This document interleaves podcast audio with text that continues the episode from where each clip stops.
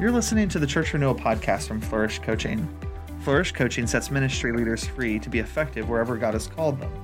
When pastors and churches feel stuck, Flourish's coaches refresh their hope in the gospel and help them clarify their strategy. I'm your host, Allan Edwards, Director of Operations at Flourish. Today on the podcast, we're asking the question why even spend time talking about church renewal? Energy, and resources have poured into church planting over the past decade and a half, isn't the most effective way to reach people with the gospel to plant new churches? Isn't it too hard to change an established church's culture? Should we let languishing or dying churches just fade out and make way for new ones? Today on the podcast, Flourish Coaching Executive Director Matt Bowling joins us to make the case that we need to pay attention to the health and vitality of existing churches. Let us know what you think about these issues Follow us on Twitter at Flourish Coach One. That's Flourish Coach, followed by the number one, or on Facebook at tinyurl.com slash flourishfb. That's tinyurl.com slash flourishfb. We want to hear from you because this is a conversation about how Jesus renews his church. So let's dig in and explore church renewal today. All right, I'm so happy to have Matt Bowling, Executive Director of Flourish Coaching, with me here today as we just begin to introduce this question why church renewal? Why is this a topic that we as pastors, as churches, should be thinking about? So, Matt, how are you today? Doing pretty good, thanks. How are you doing, Allan? I'm not bad, not bad. Uh, it's good to have you here in the studio with us. It's good to have you uh, back in my life.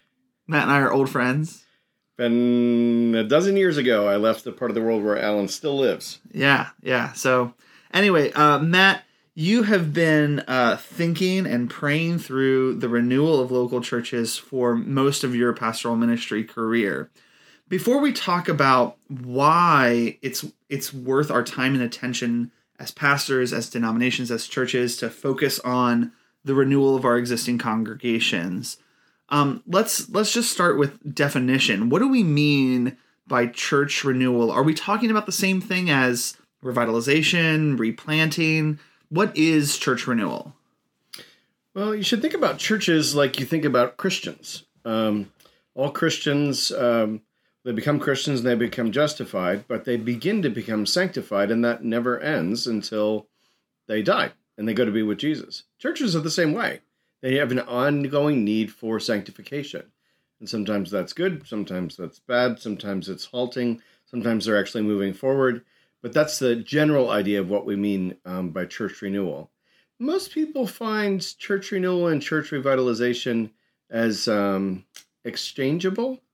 Um, I'm not maybe uh, if some people would put it as a gradation that almost every church needs some level of renewal um, churches that have um, are in a significant maybe decline need revitalization, and ones that are about dead need replanting. So that's maybe a useful kind of way to talk about it. Okay.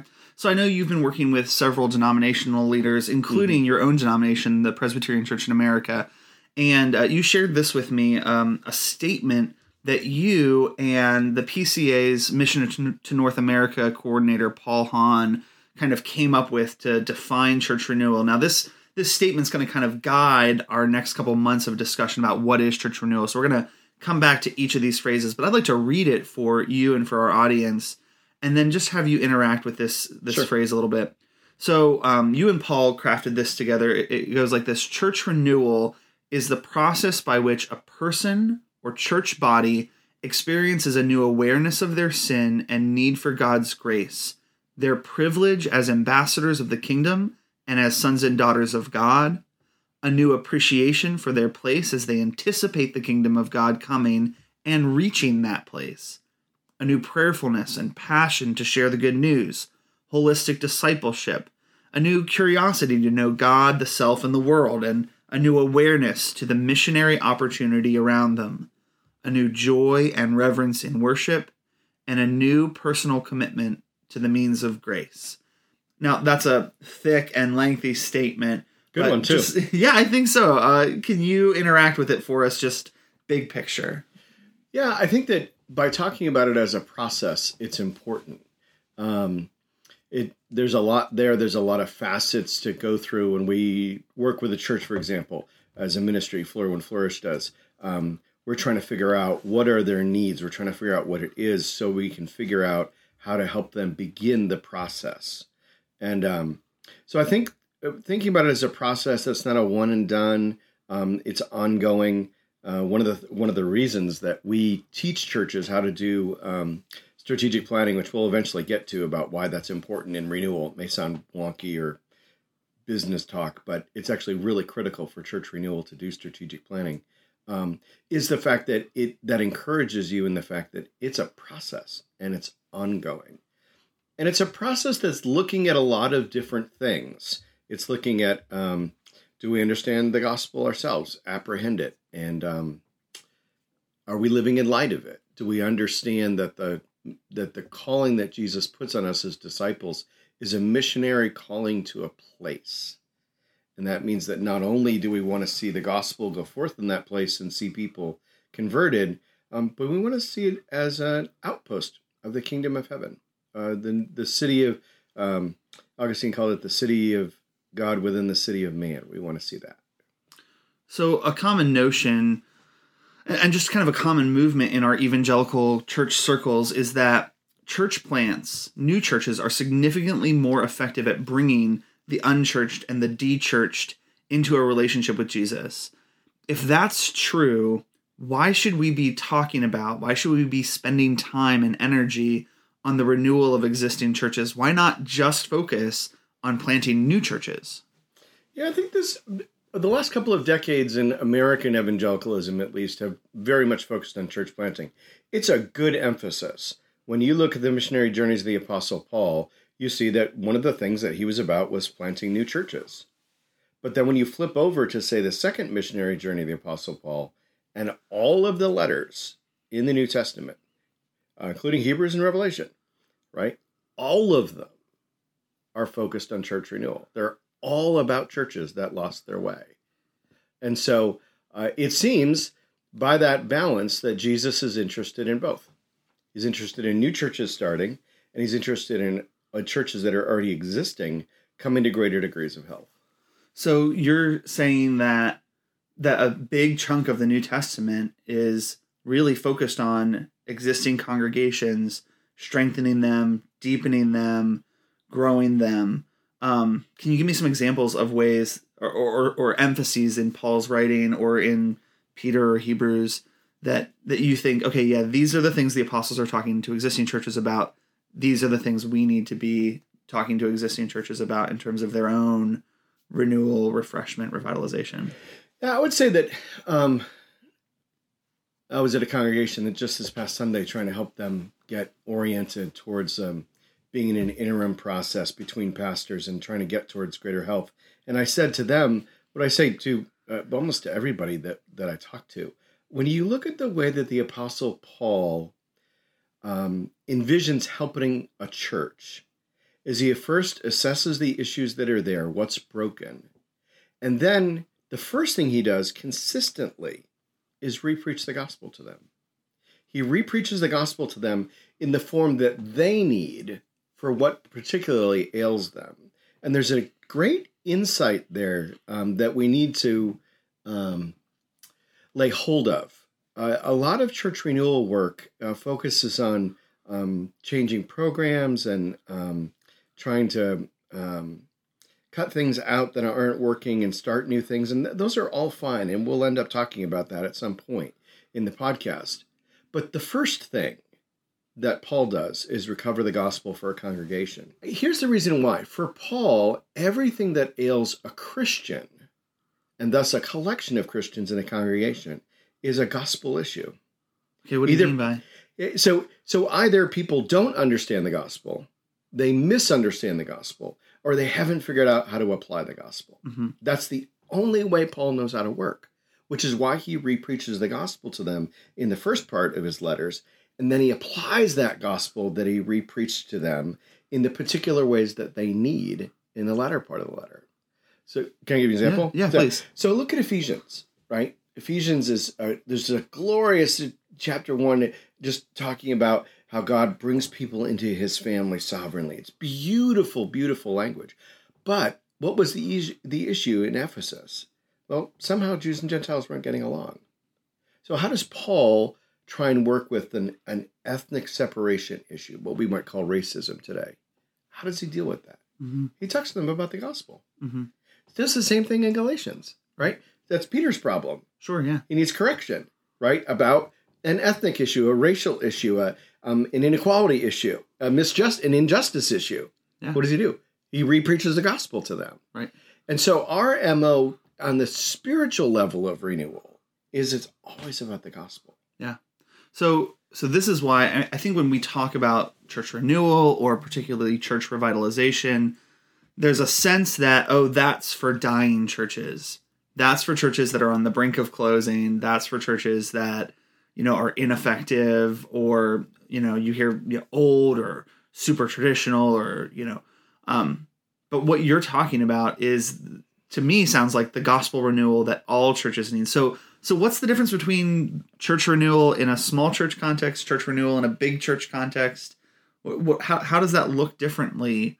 Uh, whether I am a, a struggling dying church or whether I am a, a large church that just is kind of stuck in in um in, in a particular mode. I think that the complexities are different. Mhm. In larger churches, there's a lot of programmatic and sort of staff complexity. In smaller churches, there's a lot of relational complexity because small churches tend to act just like large families. And so navigating the relational dynamics is more difficult in a small church. Navigating the staff and programmatic dynamics are what's harder in a larger church. Um, They need similar solutions, though, at the spiritual level in terms of the gospel. Uh, whether it's a, a large church that needs to think about whether our programs um, actually are effectively evangelistic with the people that are in our community, or it's the small church where people have to um, be encouraged to form new relationships with unbelievers because the way that small churches see new people come to Christ is primarily relational, not pro- programmatic. Mhm. Both of those are outflows of people apprehending the gospel anew and applying it to their ministry context. So we're, we're coming to the close of our time today. Let's just take a moment and reflect on this this issue in general, the renewal of our churches, right? If if a movement of church renewal were to be ignited in our circles in the reformed tr- community and the evangelical community, if that kind of movement of renewal were sparked in our churches, what would that look like? What would it look like if churches were being renewed and refreshed by the gospel? I think it would look like a couple of things. Um, one is that uh, the people in our churches would be much more affected by the gospel themselves. The gospel would, the way I like to put it is the gospel would be working for them. And because the gospel was working for them in the sense of they're they're experiencing ongoing transformation under the gospel. And so the gospel is making a real difference in the day by day life that they live when they go to work, when they come home with their wife, with their kids, with their friends, with the people at church. And because they're experiencing a gospel that is changing all of their life as they go about their life, they very naturally can speak to people and say, let's say they have a bad boss, right? And they're bickering at the water cooler, right? Right. yeah. and and the Christian who's experiencing the gospel and understanding um, suffering and that um, bosses are part of living in under the curse and everything has a really different way of talking about the gospel with the person he works with. To say something like, um, "You might think this is crazy, um, but I I know we have a really difficult boss, but this thing that Christians believe called the gospel, you may have heard of that." But it's really making a difference in my life about how I relate to the boss. Could could I take you to lunch and talk to you about that? That's a very, very different kind of evangelistic conversation yeah. than knocking on someone's door or trying to share uh, an old tool that I learned as an early Christian Four Spiritual Laws with them. That's a Sure. very different kind of conversation. Sure. When that's happening in people's Mhm. lives, that's a re- you're, you're going to have a renewed church. So this is interesting to me. We're we primarily work in these spaces of church renewal, church revitalization, church growth. And I think someone jumping into this first episode of the podcast might have expected us to be talking about a program to fix your church or to strengthen your church. Sure. And when I ask you for a vision of church renewal, you bring it down to a gospel conversation at a water cooler. Yeah. And I think that that is going to be kind of the hallmark of our conversations about church renewal moving forward, wouldn't you say? Yeah, absolutely. Yeah. That's the point, isn't it? Yeah. Today dawned. Today dawned. this is a Matt line. But today dawned because Jesus is yet gathering a people and using us to do it. And when that clarity is regained by churches, and that's what they get oriented around, um, then you then you've got the beginnings of church renewal. Yeah. How excited are you to be doing this, to be talking about church renewal? this is awesome. Yeah. How much more of this do we get to do? Oh, a lot. Great. Hey, and, and and so since there's a lot more to talk about, we're gonna um, say that that's our time for today. Uh, Matt, thank you for joining us on the Church Renewal podcast. My pleasure. You're going to be our guest for quite a while and uh, talking through this definition of what is the process of church renewal. And so, uh, thank you so much for sitting with us You're, today. you're welcome. We'll do some other interviews too with other people who will interact with this definition, and and uh, so we're excited to, to Yeah. do this. You've been listening to the Church Renewal podcast from Flourish Coaching. Hey, we'd love to hear from you. What do you think about church renewal? Is this something we should be investing our time and our energy in? What do you think are the ways that a churches can be renewed? You can reach out to us on social media at Flourish Coach One on Twitter, or find us on Facebook, Flourish Coaching, or flourishcoaching.org. Um, please like, subscribe, uh, share this podcast with your friends. We would love to broaden the conversation. You can reach our executive director at Flourish, Matt, at flourishcoaching.org by email.